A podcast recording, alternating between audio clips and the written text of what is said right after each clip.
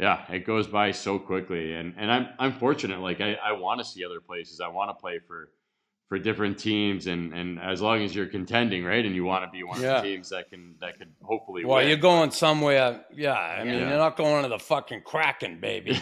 You're going to the Canes. Yeah, I'm excited. I'm really excited. When I stepped on the ice, I never backed down and I never stayed down. And I was vicious and I was malicious. And I don't care. He's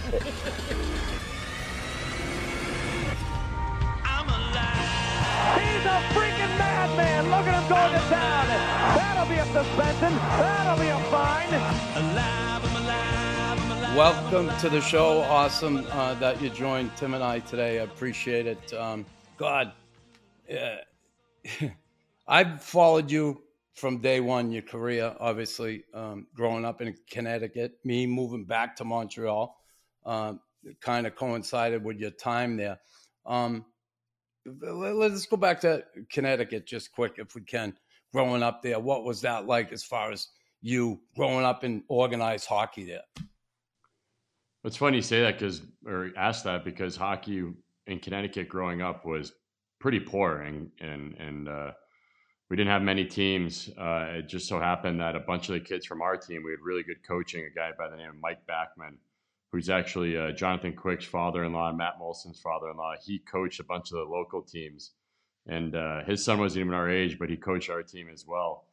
And I think it turned into this hockey hotbed where you know uh, Jonathan Quick uh, Kevin Shanker, Cam Atkinson, a bunch of the guys on the team uh, ended up making it. And and then I go back now and I see what youth hockey is like now that I have kids of my own. And it's just you know first rounders every year are coming out of there, uh, and they just won the brick tournament for the third year in a row, which is the 10U like best tournament in the world for for youth hockey. So. Um, I- I believe it all started with that coach Mike Backman, but it's it's amazing how it's evolved into the hockey hotbed that it is right now, and and it makes sense that it turned that way. I, I think hockey wasn't popular then um, until about '94. I think that's when the Rangers won the cup. That's when I put on skates uh, for the first time after watching you know Messier guarantee the the win and, and lift the cup at the Garden, and that's the reason why I played hockey is watching that series and, and that season. And I think that's kind of what kickstarted, I guess, uh, the movement of youth hockey in Connecticut and the whole New York area. Well, it's funny you say that because me growing up in Boston and back in the day when I was a kid, you know, it was Boston and Minnesota. Those were the two Yeah. places you played hockey in the U.S. And then it started to spread. Obviously, the NHL running grassroots programs, and and like you said, the Rangers won the cup. That was a big thing.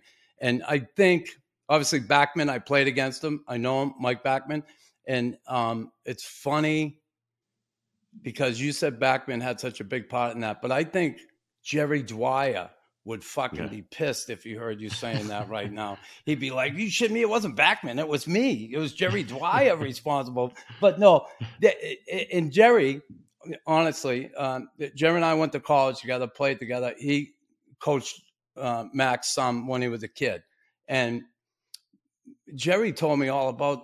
And it is amazing when hockey starts in Connecticut like that, and the kids you play with growing up.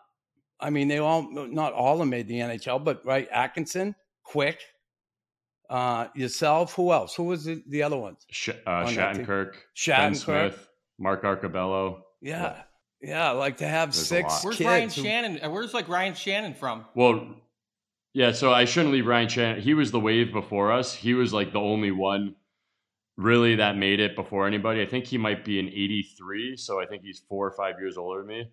Um, yeah, I shouldn't disrespect him because he was the first one to really make it, but he kind of made it on his own without that, uh, I guess, hotbed mentality of, of, you know, a bunch of us are going to make it. So he's actually coaching my, my old high school right now. So he's in the area trying to build up the hockey there as well.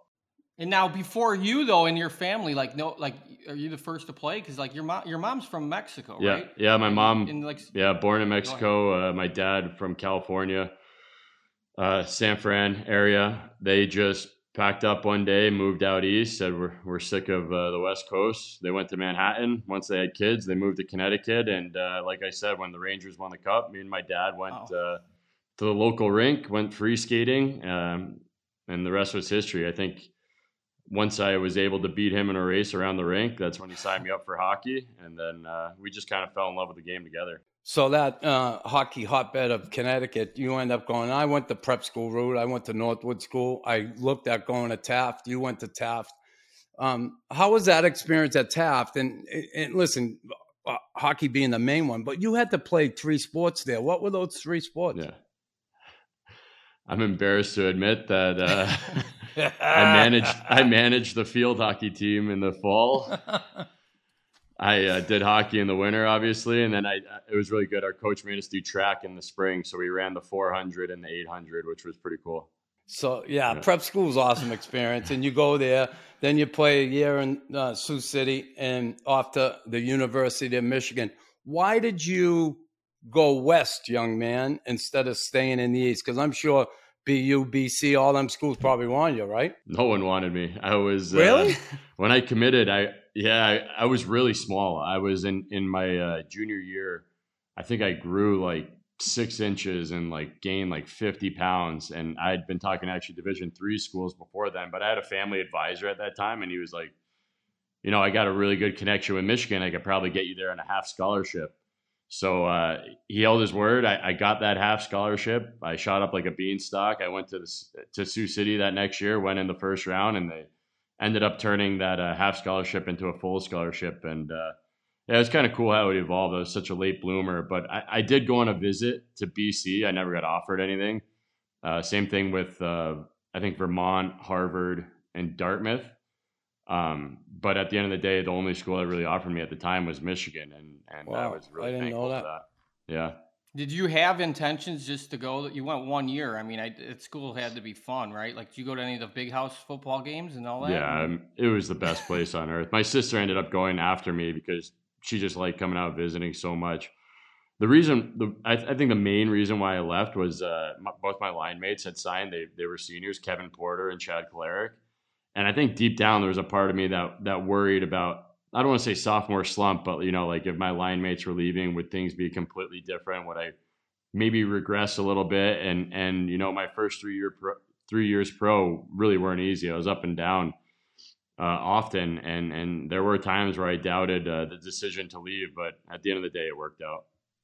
Yeah, that's certainly yeah, probably when you make that decision to leave college is the big thing. I know I wanted to leave after my second year. My father was all over me. No way you're leaving. You're staying. Blah blah blah. I stay one more year, and I missed that Stanley Cup, the fourth in a row. I probably Oh, would- yeah. would have been there for it. But that being said, you do leave. You make that move to leave, and and you come to Montreal, um, go to camp, drafted in the first round, twenty second overall what tell the people the story of you well you score a goal your first game first shot on net you Yeah. score a goal tell the people the story of you on the bench not playing and act, actually asking if you're not going to play please send me down to hamilton not many people do that Yeah, I, you know what? I was I was so naive, uh, and I think almost in a good way. I just figured I'm going to be an NHL player. I'm going to be a top six player.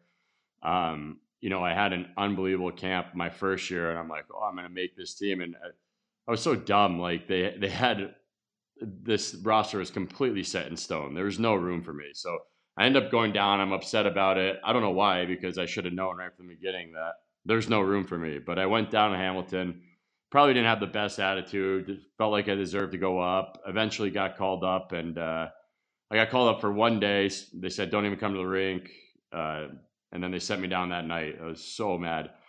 And then I came up. Uh, I think a couple weeks later, scored my first goal. Thinking, you know, I'm on a line here with Alex Kovalov. I'm never going to play in the minors again. You know, life. This is easy. And uh, boy, was I wrong. I just, I think I went a long time without scoring. I, I we changed coaches. We changed uh, after that year. We changed management. I was just like uh, going up and down, but I kind of still had that like naive cockiness of no, no, like my time's gonna come. Like I don't know why it's taking so long, but I'm to be an NHL player. This is what I'm to do. And I just never really thought otherwise. And, uh, you know, as you mentioned, I just sitting on the bench, playing so little, felt my confidence was fading. And uh, I did like an interview, and it was, you know, I think my phone woke me up before that interview and i was just i was just honest about everything. And i had been telling people so much like if i'm not going to play i might as well just go down. It's not about the money right now. It's about you know becoming the hockey player that i want to be. And and i told them that. I got sent down and i just me and uh, my buddy davey Desharnais just absolutely lit it up. I mean we didn't have a care in the world. We were just go down there play for an unbelievable coach randy Cunneyworth he just kind of let us do our thing play offense, have fun. That's what we did, and and eventually, we're having so much fun. I lit it up one game. I didn't even know the GM was there, and I guess he was waiting for me uh, after the game. And what GM was that, Max? Which that was Pierre Go Pierre Gauthier. Oh, okay. Yeah, and so uh, lit it up that game. Just go home. You know, have a nice dinner. I look at my phone. I've got like ten missed calls from the coaches, the GM, everyone. And the GM calls me and he's like, "Hey, I was looking for you after the game, and I got to ask you, like, do you even want to go up?" And I was like, "I mean, I don't know. Am I to play?" And he's like, "Well, I, I, just can't have you down here anymore. Uh, like, pack up your apartment. You're, you're going up for good." I was like, like looking back on it, it was so risky and so naive, and I guess uh, I was pretty cocky about all that, but really, it was the right decision to go down there. So I, I'm not mad with how it played out, but you know, I don't know if I'd have the uh, the nuts to do that today. And and yeah, so we stand here today, and that's what happened. But there were times where I really doubted myself, and I'm sure people don't don't see that side of it.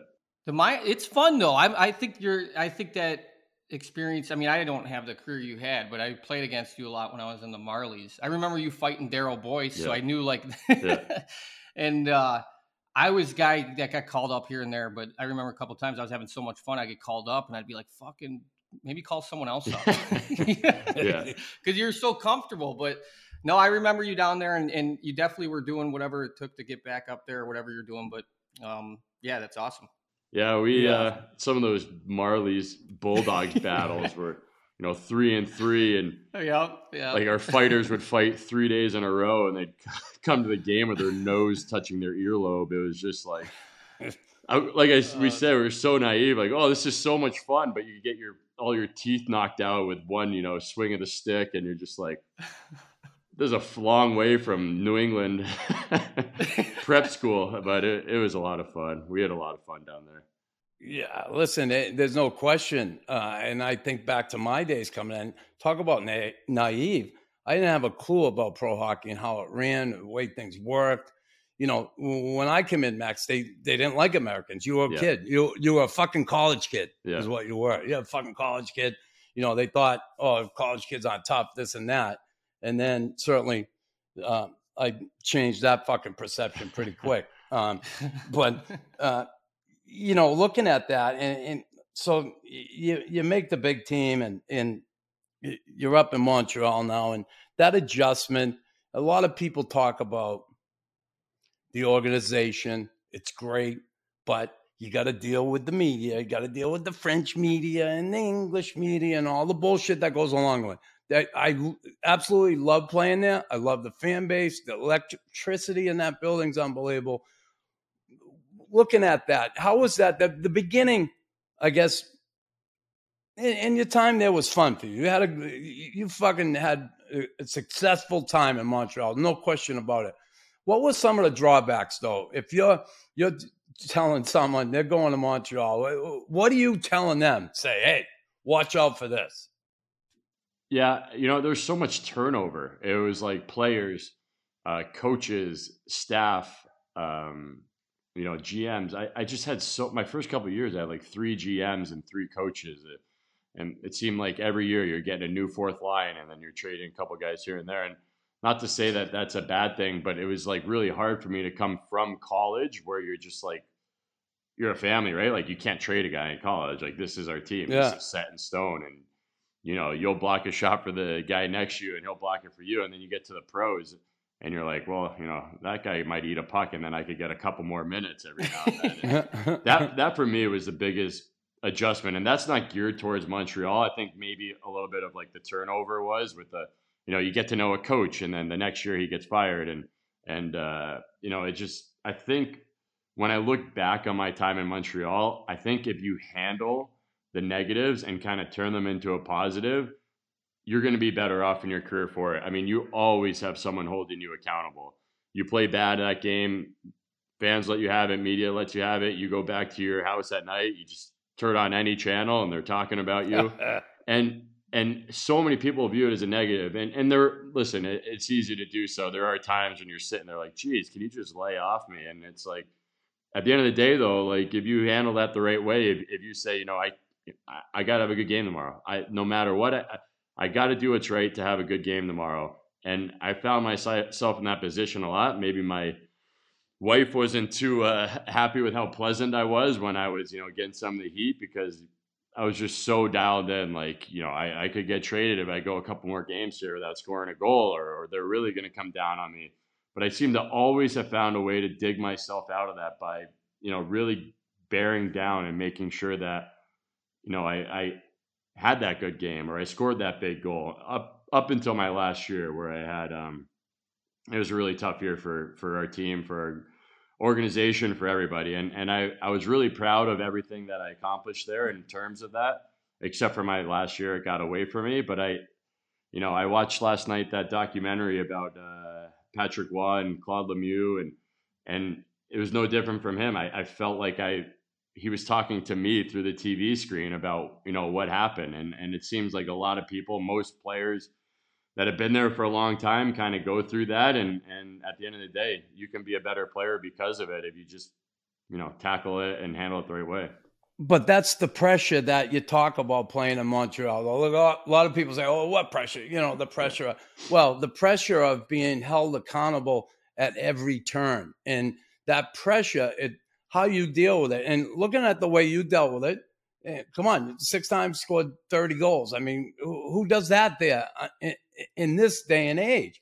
So you certainly looking back on it, dealt with it good. And I look at when you talk about being naive to what pro hockey was at the beginning, uh, can't help but blame you. I was naive, I know when I started, but when you talk about the tumultuous start, when, you know, Bob Gainey, then Gauthier, and then Bergevin. Uh, this coach, that coach. It, that is not a great way to start. Is you need that stability, and certainly battling through that, and then doing what you did as far as scoring goals. That's awesome. Yeah, and, and you did prove it. And I think fans always wanted more because you're a big guy. Everybody thought you should be more physical, this and that. That is not your your, your game. Is you're that power forward, drive that puck, drive the net, get that quick shot away, all those things. I think people weren't at times happy with that. They thought there should have been more there. When you weren't scoring, well, do some, they wanted you to do something else. And and I think that was unfair. There were even times I thought that way, Max. Mm-hmm. And I thought it was looking back unfair in that sense because that wasn't your game. That isn't your game. And you certainly stepped up to the plate when called upon. And every scorer goes through that shit. They go through their difficult times where they're slumping. But a lot of them don't have to deal with what you have to deal with in Montreal when when it comes to that. Yeah, I, I always thought that was so funny. It's like people think I'm so much bigger than I am. I'm I'm six one. Everyone thinks I'm like six six. I should be bashing guys' heads through the glass. I'm like, no, like you go try and hit ten people and then try and you know skate wide around. It's just impossible to play that way, especially 82 games, yeah. especially 15 years, especially you know maintain that and stay injury free. It's funny because uh, Pete DeBoer, probably the best coach I had to date in terms of like getting the best out of me and he's like, I always notice, like, I look at the score sheet when you have a bad first period or bad first couple of shifts and you have like five, six hits.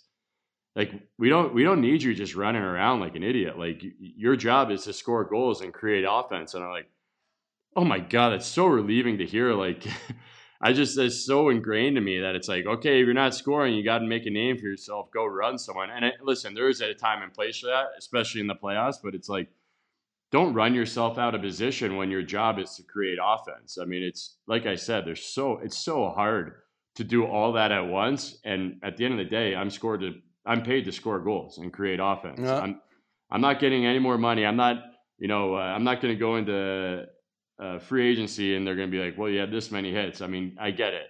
It is a nice little bonus and icing on the cake to to to play physical. And there are times where I should add it more, and sometimes where I should scale it back. But I look back at my days just like you in, in Montreal, and it was just like constantly like, oh, why aren't yep. you just crushing everyone and this and that? Hey, I stayed true to myself, and I made a nice little career out of. Uh, out of what I do best. And hey, no player is perfect. You can find something on every player in the league that they can do better. Yeah. And if if it's at times me being a little bit more physical, yeah, definitely. But there are times where I where I am very physical and and you know, like I said, Pete DeBoer didn't think that was the best for me. How was DeBoer as a coach? He's very he's a very good coach. He's uh systematically I, I, there's i don't think there's anyone in the league like him i mean you knew exactly where to be at all areas of the ice um, our D zone structure was flawless. Everyone would just the second he came in, you just there was no confusion. You knew exactly where to be at all times, and that's why, you know, minus last year, he gets you right there. He gives you an opportunity to win it all uh, because of that structure. So Maxi, um, yeah, the Montreal time, and we got to talk about this. And it, we look at uh, Bergevin comes in, and um, you know, he has a new GM. Never, you know, yeah, he was in Chicago. He's a scout, advanced scout, assistant GM, did held all them jobs and learned, kind of learned the ropes. And then he gets an opportunity in Montreal, comes in.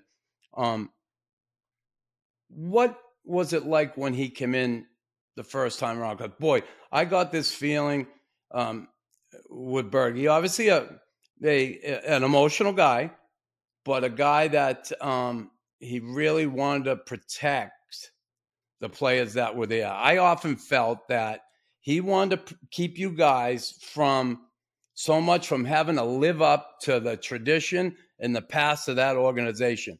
This is the feeling I got. He didn't want any of the older guys, and it's not that I had to be there or Guy Lafleur had to be there or this one had to be there, but that was something that organization always prided themselves on. When I was coming up there, I saw Dickie Moore, uh, Jean Beliveau, all of them, the, the Rocket Richard, Henri Richard, they'd always come in the room and talk to the guys, and it, it was awesome. It was awesome.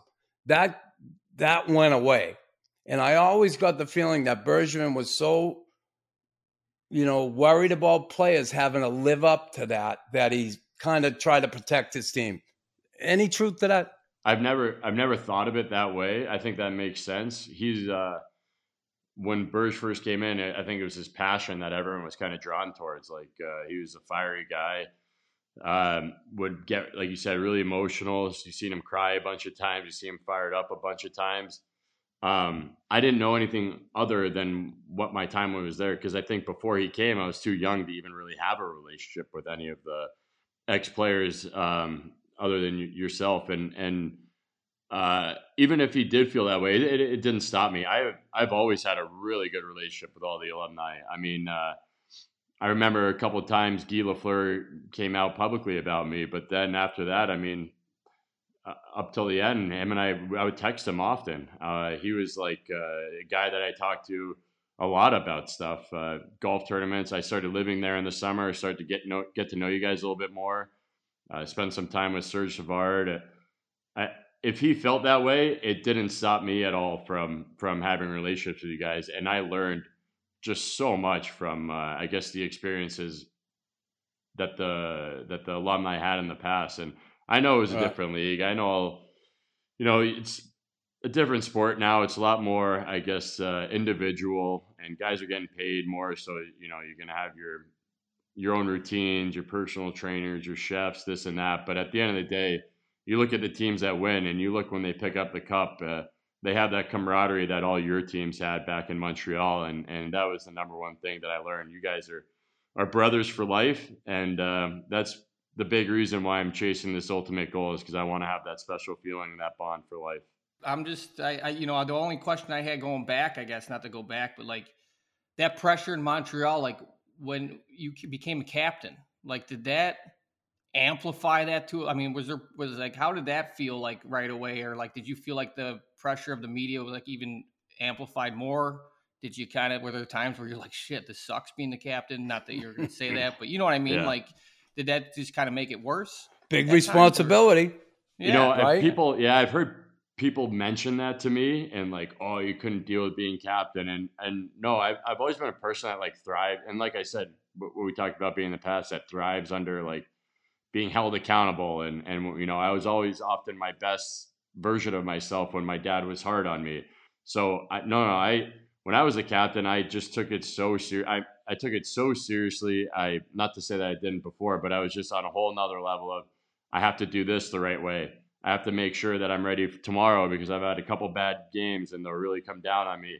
I i just amplified everything to a whole nother level. And whether that you know away from the rink um, you know, that could have shown to people around me that I was, you know, under that scrutiny and and maybe I was a little bit on edge a little bit. But when it came to being on the ice, I just uh, I, I would do whatever it take, uh, whatever it took to uh, kind of get the best out of myself in that situation. And the one thing that I'm really proud of is I always stood in front of those cameras and always held myself accountable, whether it's deserved or not. And and oftentimes I'd come home, and my wife would be like, why are you just throwing yourself under the bus? And I'm like, you know what? You're right. I, I got to stop doing that. But at the same time, I'm talking for 30 minutes pregame skate. I'm talking 30 minutes postgame skate. And you're catching, you know, the five seconds where I've got asked for the third time why you haven't scored three or four games. And, and I see why it would come off this way. And I see why fans could see why it was a bit on edge. But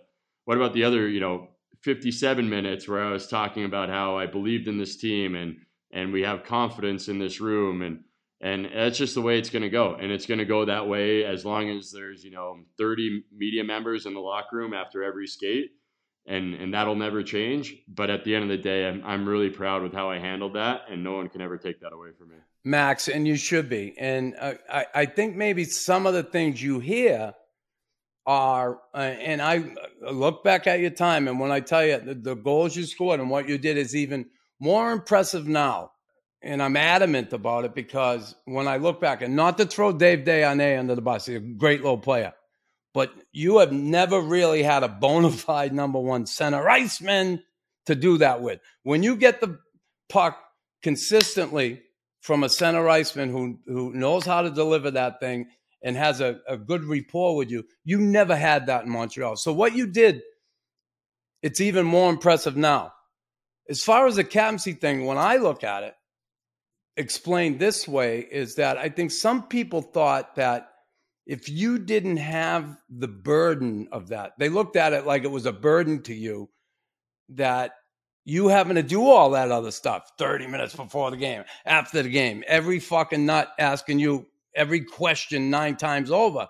That if you didn't have to deal with that, maybe, just maybe, there would have been a little less for you and you would have produced more, not having to worry about that stuff. I think that's really the was a major sentiment for a lot of people that really understood the game. But that being said, when it came time, believe me, eh, you know, talking to people in the media, talking to other hockey people, it was really down to Max Pacioretty or PK Subban. And so many people just there's no way they wanted PK. Uh, and there was a lot of people that want him, a lot of people that didn't. I get it. And it ends up going to you. And we know what happened. PK gets traded, Weber comes. Did you ever feel any pressure when Weber came to say, Here you go, Shea, you're the captain now. I'm going to step aside and let you handle this? Not one bit of pressure at all. And I'll just say this: I'm, I just looked it up right now. My first year captain, I scored 35 goals. Like, what would I bet 37 if I didn't have more pressure? Like that's four off my career high. Like that for me. Yeah. When people would say that, I would say quite the opposite. I thought that was my best year.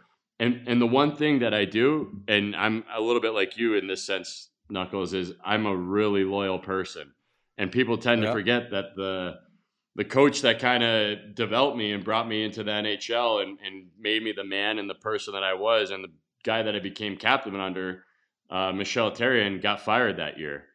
And he got fired when I think we're in first place or close to first place in the division or the or the conference. And uh, yeah, I mean, I would say, I would argue that when people talk about um, uh, not pressure, but you know, having a little bit of a burden, I I just had such a great relationship with uh, with Michel Therrien. He was uh, and and a guy that I'm so glad to hear that. Yeah, yeah. I I I, still talk to him. I mean, I when I yeah. go to Montreal, I've seen him often, and and he was like he was so good for me. And and when the change happened, being the captain of the team, obviously I wasn't involved in that, and and uh, it, I never really have talked about this to people, but it was a bit of a, a gut punch. Like uh, it's like your dad. He, he reminded me so much of my dad. He was so hard on me, but in such a good way. And, and it's not to say that I didn't like Claude Julien, but I think just you're a human, and, and if you're a loyal guy like me, you're gonna feel differently yeah. about uh, showing up to the rink than the guy that kind of brought you brought you up in that situation. So I could argue that if people saw those negatives and I would argue that I, I, thought a lot of that was driven through my loyalty to to Michel Therrien. Um, I still don't think there's a lot of that to show, but uh, yeah, I, he's a guy that. Uh, why does he get fired then, Maxi? And again, why does he get fired? Does a, a, a, group of guys not liking him? He's too hot on some guys, and they go in to see Bergevin and say, "Hey, enough of this guy." It, it could have been, and and the thing about Montreal is, and that I really liked, is uh, players weren't involved in those decisions, and uh, that's not the case from what you hear around the NHL. Sometimes you see players getting involved, and and if you're asking a player, they're gonna they're gonna say something for their personal self, whether they like it or not, whether they're admitting it or not. You know, like oh, I don't like this yeah. guy because I play you know a minute less a game than than if I played uh, played for that guy that's just the way we are. Like we worry, we worry about ourselves. We talked about that in the beginning of the podcast. But um, in Montreal, they truly didn't, at least to myself, they didn't have me involved in any of those decisions as the captain of the team. And and I feel, uh, in hindsight, I feel that's the better way to do it because if you have skin in the game when it comes to a coach or a GM or, or any of that, or a power assistant coach or power play, or should we trade for this guy? Should we trade for that guy? You're always going to be you're always going to kind of defer to what you mentioned to try and make yourself look good. So um, you know i was a big michel therrien fan. I still am. He made me a big reason why i'm where i'm at today and i definitely took it uh, a little bit personally i'm, I'm so happy to hear that. Yeah. I, I, really am because not a lot of people would say that. That's i, I think that's awesome. Awesome. Yeah. uh, you move on from michelle claude julien comes in and and and you know we talked about again i feel like you never had that bona fide number one center. What was it like, I guess, eh, you know, them last few years there and everything leading up to that trade? So Julien's there, he comes in, he got, you know, we know the defensive system he likes to play and uh, he, he's a stickler for that. How, how did, how it affect you with Michel gone, now Claude Julien there? What's going on with you? Ooh, I, you know, I don't quite remember every detail about all the feelings I was having, but I do know that when things started to slide, I was uh, kind of upset about some of the decisions. Um, uh, one thing was uh, Davy Desharnais used to always we used to always talk about it, and we said we said the day that Andrei Markov left the Habs is the day that they'll start to slide. Um, turns out Davy was spot on because I think Andrei Markov, I know Andrei Markov till this day is the smartest player I've ever played with. I mean, I could credit six goals easily a year where he would just find me on the on the back uh, dot for a one timer. Backside. He, yeah. And and I know he was Marky was getting old and Marky's skating wasn't the same, but Marky was a true pro in an old school sense where you know if you're a young guy and, and you weren't in the gym before him, he's gonna let you know. and uh, that old Russian mentality was just off the ice, on the ice was that kind of accountability as an organization that I don't think that they really appreciated. Um, so we really missed Marky that year. We really missed Radu that year. Radulov Yep. won. I Oh. had so much success with him. Um, yeah, we should have. I thought we should have kept him. He was just a player that I truly enjoyed playing with. We really liked playing together. And then uh, I think there was a lot of injuries. Everything just started to spiral and uh, kind of got out of control. And and uh, at one point, you know, me and Burge had talked maybe we should uh, talk about re-signing early and kind of or talk about it at least. And and then uh, our relationship kind of went uh, south from there. And I thought it was inevitable uh, about uh, you know my time there was going to be up at the deadline. I didn't get traded. And then like two games after that, I ended up spraining my MCL. It's just the way things work, right? When you're always so down. I remember and- that. yeah, you're always kind of thinking, where am I going? What's going to happen? Then you get injured, and yeah, the rest was history. I don't think uh, after that season I ever really went. I don't think I ever went back to the rink after that. I'd be around Montreal, kind of just waiting for my time to expire. Trade took a lot longer than uh, than we anticipated, but uh, I think a lot of it was going to be focused on signing an extension, and and then it did happen, and you know, no hard feelings. I was I was ready to move on.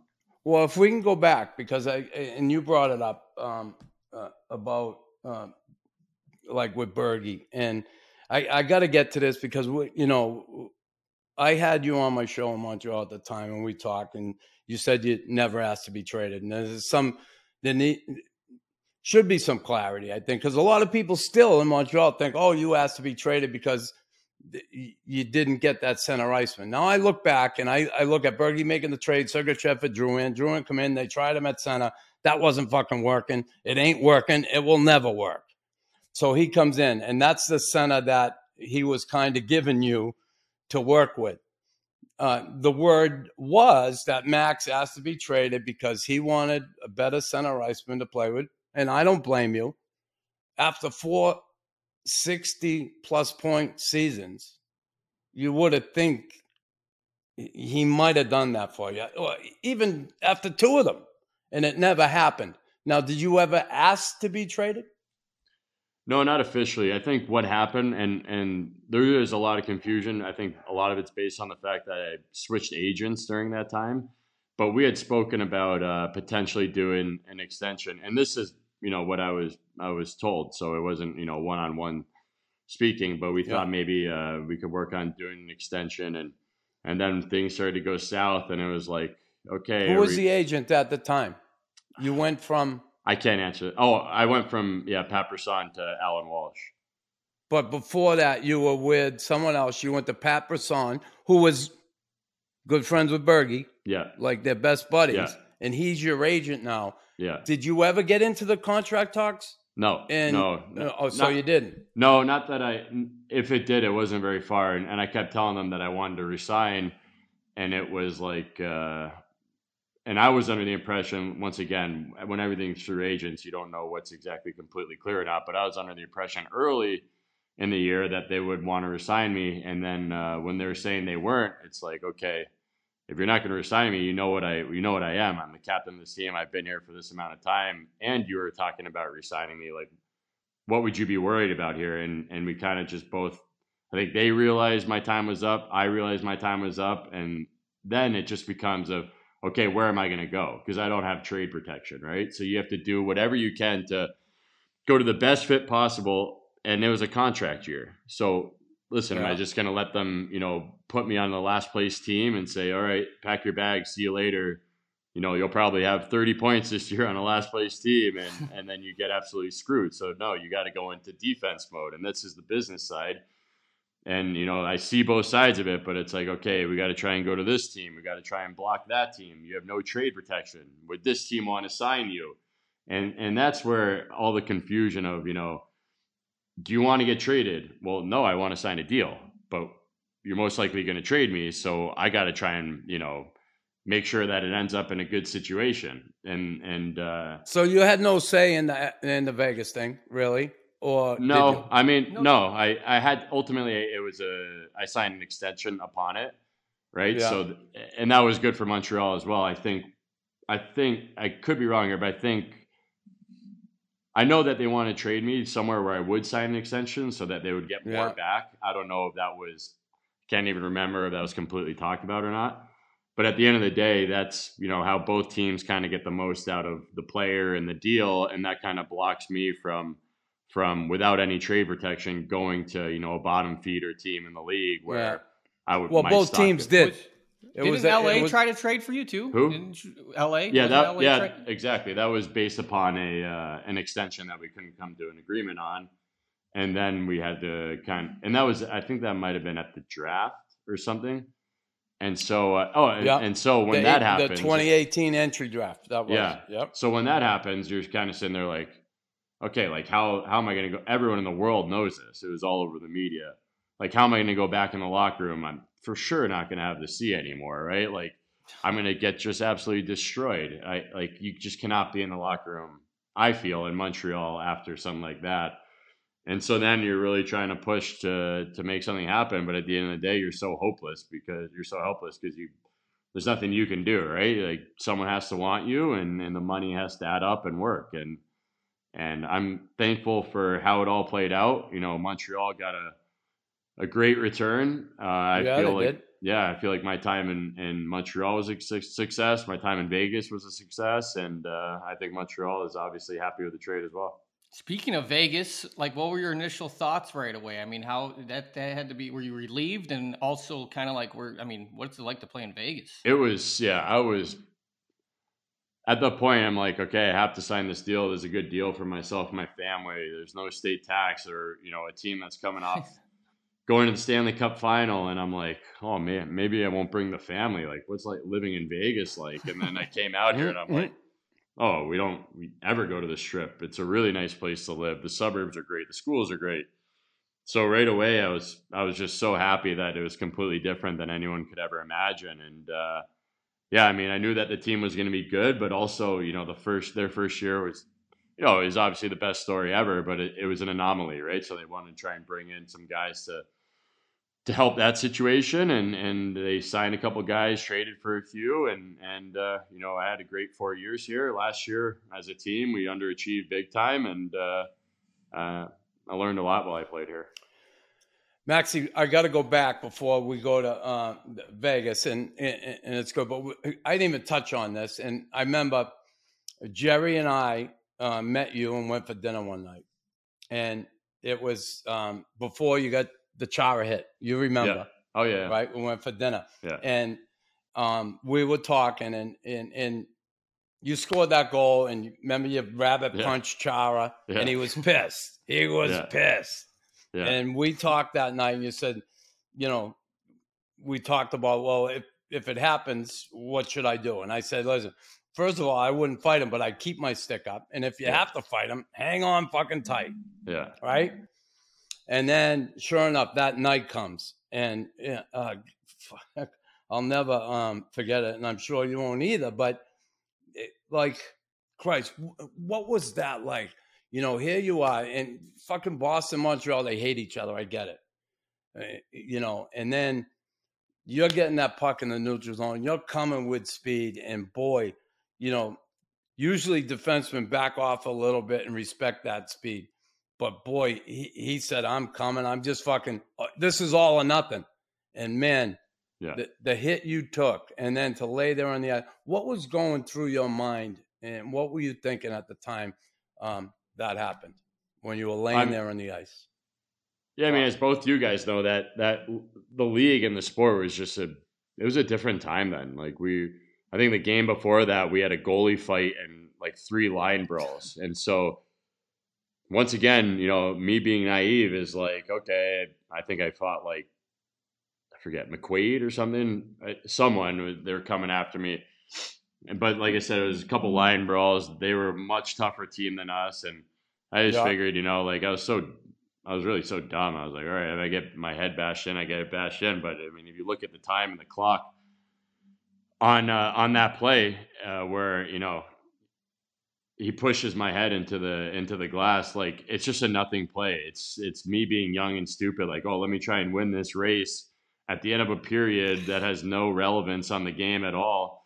And uh, you know, obviously throws my head into the turnbuckle, and and I don't remember the rest. I remember waking up at the hospital, but uh, really, you live and you learn, right? It's like okay, uh, Yeah.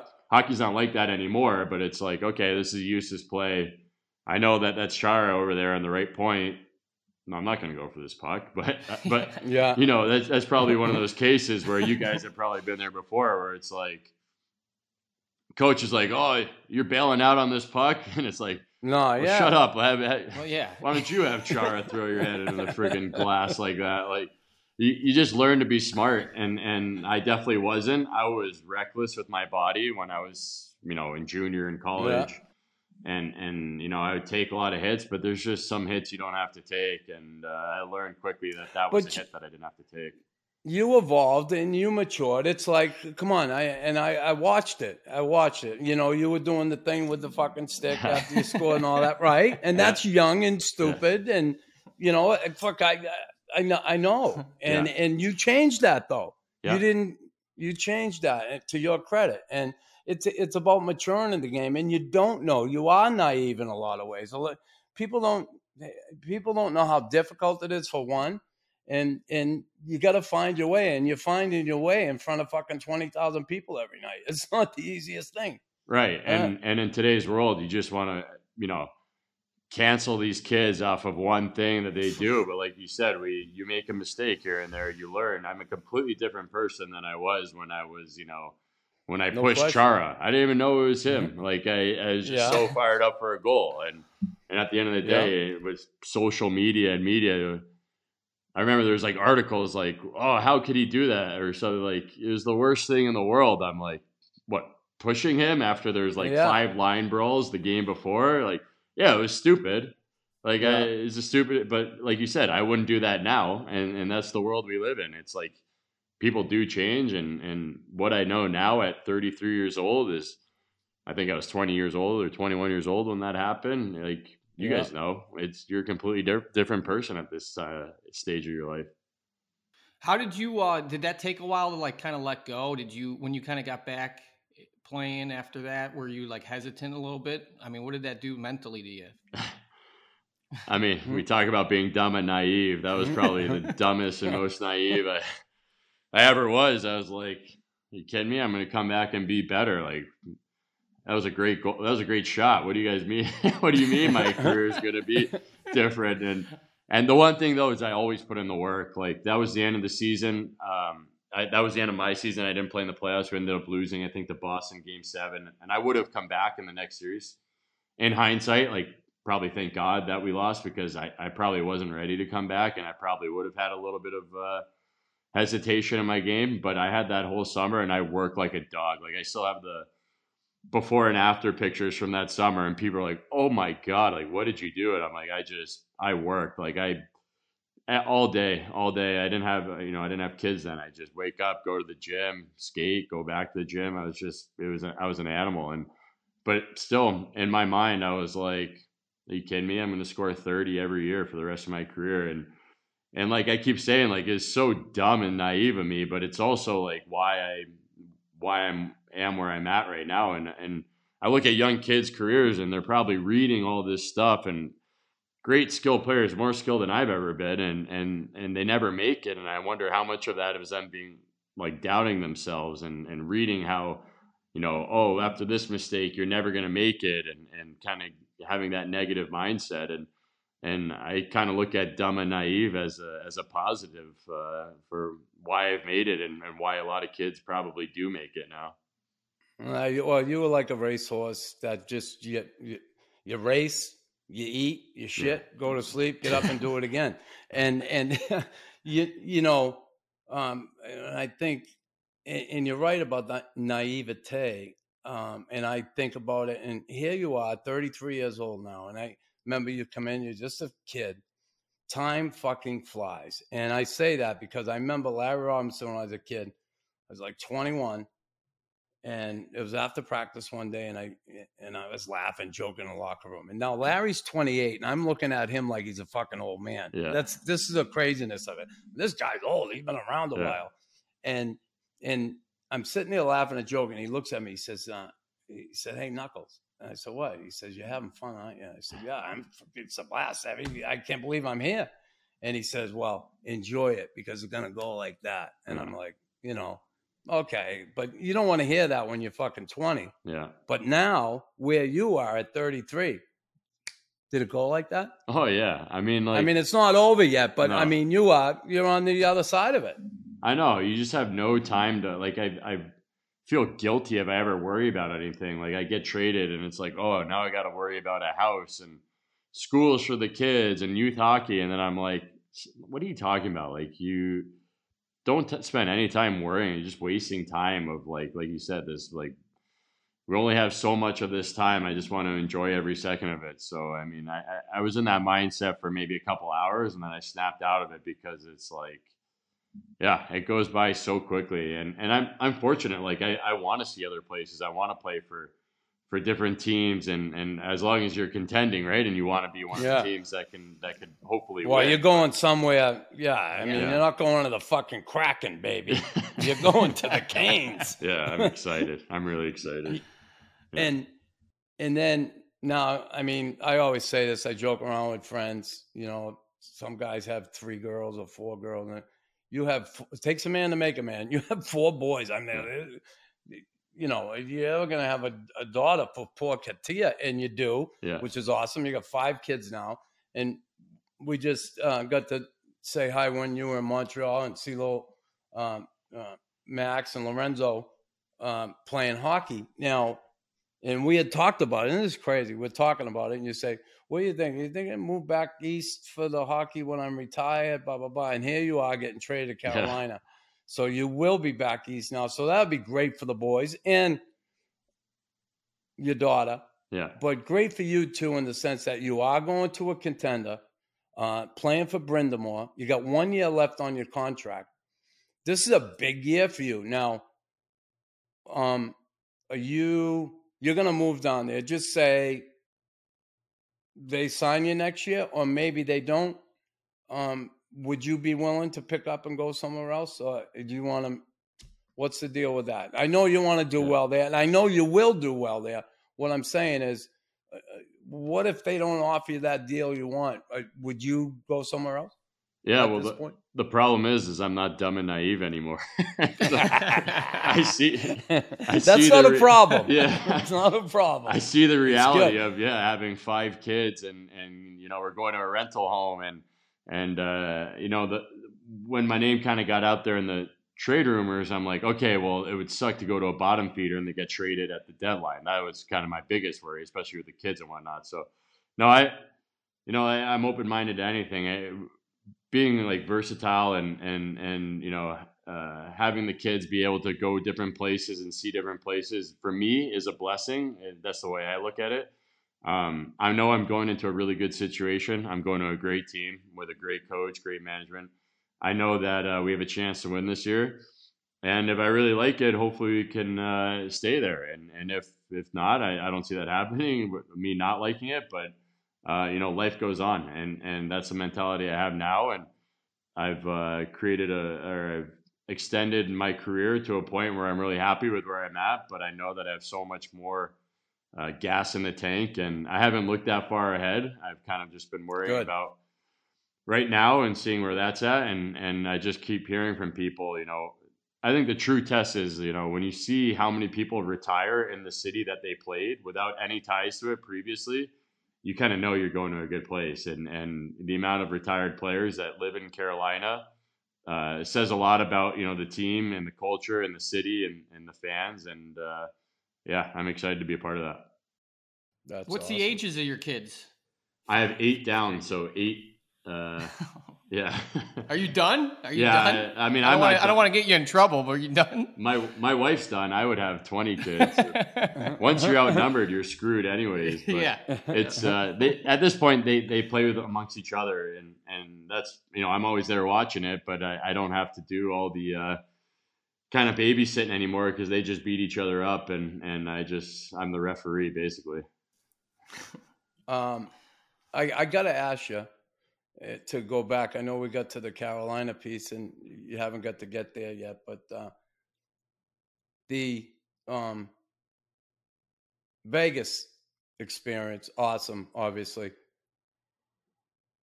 How much did it suck to lose to the Habs in the playoffs? Oh, Because I, you know, I, I'm, I'm thinking honestly, I didn't give a fuck about the rest of the Vegas, but I'm thinking you because you played with the Habs, and and here Right. you are, and they come in, they fucking, they they shock everybody by doing what they Yeah. did, and of course Price played out his ass like unbelievable, and and how much did that suck for you? the worst part is everyone always wanted like through the whole thing. Everyone always wanted to talk to me about it. It's like Yeah, everyone's like, "Oh, they wouldn't have even made the playoffs if they weren't in that division." I'm like, "Okay, guys, Yeah. relax." And then it's like, "Oh, if if uh, Toronto didn't do this or that, then they would have never." And they just kept going with this. And I'm like, "Guys, like, didn't give the puck Yeah. away. I'm like, guys, like Price is like goaltending matters, and Price is pretty good. Like, s- like stop sending me this stuff. People are texting me like, "There's no way they're gonna win this next round." I'm like, okay, like relax. And then we get there, and I'm like, oh god, like it, it was, you know, everyone. I, I mean, I had to turn off my phone during that playoff series, and even when we got there, people were like, "There's no chance they're gonna beat you guys." And then after, you know, like the first game, it's like, oh, we're gonna sweep these guys, and thinking about like you know what you're going to do with your time off to get ready for the finals and then you know they win a couple and it's like and then you know we we kind of find our game but then you know they get a, a that bounce uh, at the end of the game in Montreal and you're just like oh man do they start to believe over there? And you know how playoffs are. It's like yeah, it's like a game of poker. It's like do they believe over there or do they not? And you can kind of see them start to believe and you're just like oh man we got to buckle up. Like this team is like rallying right now. They're they're you know they're they're tough to play against in front of their net. Their goaltender is playing hot right now, and, and a couple of their guys are feeling it. And then you start to worry, and then at the end you're just like, oh god, how did I let that happen? And and the worst was we were stuck in the rink after the after we lost because of all like the whatever riots or whatever you want to call it, the celebrating. yeah.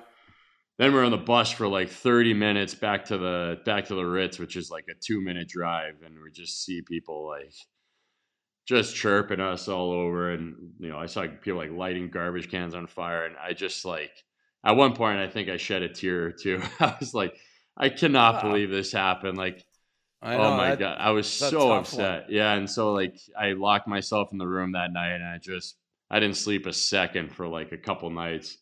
And then, as you as we keep talking about, life goes on. Come home to your family, see the kids, see Yeah. that they still love you, and you're just like, you know, I gave it my all. That's the one thing I could say about that series is it's not easy to. I know it wasn't full of fans, but to get booed every time you touch the puck and to have people, Yeah. uh, That sucks. yeah, That it- sucks. you- it's Fuck, they boo me every time I touch the puck, which is only once. yeah. It, Um, it really wasn't easy, but I was proud of the effort I gave, and I, I and and at the same time, you know, a lot of those guys, I wasn't happy that they beat us, but I was happy that they got a shot at it. How about Flower though? Like, like he, he, they, they really kind of fucking screwed him over, didn't he, Marc Andre Fleury? I mean, listen, uh, I he made a mistake. It was a big mistake, but holy shit! Like, uh, why don't you give the bounce back? The kid could bounce back. Did you agree with that move? Looking back, do you think it should have come back with him? You know, I don't. I, I honestly, I don't remember what I felt in the moment, and so I can't. I, in, Yeah. hi- in hindsight, I could say, yeah, he should have played, but in the moment, I, I genuinely don't remember because, like I said, I was so caught up in and all that stuff. But I will say that if anyone in the world can overcome something like that, it's Flower. He Him. is like Yeah, the ultimate Yeah. competitor. Yeah, I mean, the guy can block out anything. Yeah, like you, like you, you never played with a goaltender that, you know, you go bar down on him in practice and he like is laughing and he just is chirping you like I'm gonna get you next time. So if there's any guy in the world that could could bounce back from you know something like that, it, it'd be Flower. Yeah, that was tough the way they dealt with that one, but that's the that's the game, right? That's the sport, the business side, everything. Um, that was tough to watch, but um, uh, what the hell else? I, got- I got a couple of things. Chris? Uh, Oh, fuck off, man. fuck off. Sorry, we Max. don't want you on. No, Max, this no. is yeah. Get out of This here, will you? This is the don't painful screw the whole part. thing up. This is the painful part. This is very, Max, very, th- very uh, this is Barry. We, we love Barry, and Barry uh, is, is awesome. So he, he always loves to come on and ask a few I because Tim and I don't want to say like Yeah, he's gonna ask the question. what type of curve Someone's do gonna you- ask you at a bar where you're Yeah. like, like, dude, what lie do you use and what Yeah. curve is it? You know, What's it Um, like to play against Patrick Kane? and Max, um, Barry's son Dylan played for the Pens a bit, and Okay. uh, Dylan Reese. Okay. Oh yeah, yeah, You know Dylan. yeah. T- Team USC played with the USA a little bit too. So anyway, so listen. Barry, fire away, Barry. Well, Max, you were refreshingly honest. Seriously, it's Yeah. been great listening to you. Been awesome. And I, you, when you went to Vegas, what was it like? So starkly different in pressure than it was in Montreal. I mean, did it did it feel like almost a total relief? I mean, I was wondering because it's their first, you know, right at the beginning, and they're, and, you know, if you get pressure there, No one knows who the fuck you are. Yeah, it's this is gonna sound my answer to this, and I've been thinking about it a lot lately, and I and I there are good sides to everything. So when I first got there, I was almost like it was kind of weird that there was no accountability, and I'm not talking about like within the team. I'm talking about like like everywhere. You just couldn't like you couldn't feel pressure coming off of anyone else from the coach, from the management, like. I mean, I would play. I had an awful game, and I'd come in, and everyone's saying hi to me, and I'm like, "Okay, this is a little weird." Like normally, like we walk by each other and like stare at the carpet, and then at the same time, like I, if, even if you wanted to find out what the media was saying about you, I don't even know how you would even go about that because it's like I don't even know the, where the media would be uh, on Twitter. I don't even know what to search or anything like that. So I there was a relief when I got there, but then I found myself being like, okay, I gotta kind of like reel this thing in and and and hold myself to a higher standard and hold Kick myself your own more- ass. Yeah, exactly. Which I had always done my whole life, but maybe I got away from that a little bit when I had everybody else kind of holding me accountable. So, in fact, I even mentioned that at the end of the year. I'm like, and, and I didn't say it specifically, but I'm like, I, I'm not saying I, I wanted to, this to be like playing back in Montreal, but I even told her, I'm like, we gotta, you know, no one's really holding us accountable. If we have a bad year like this, like the city would like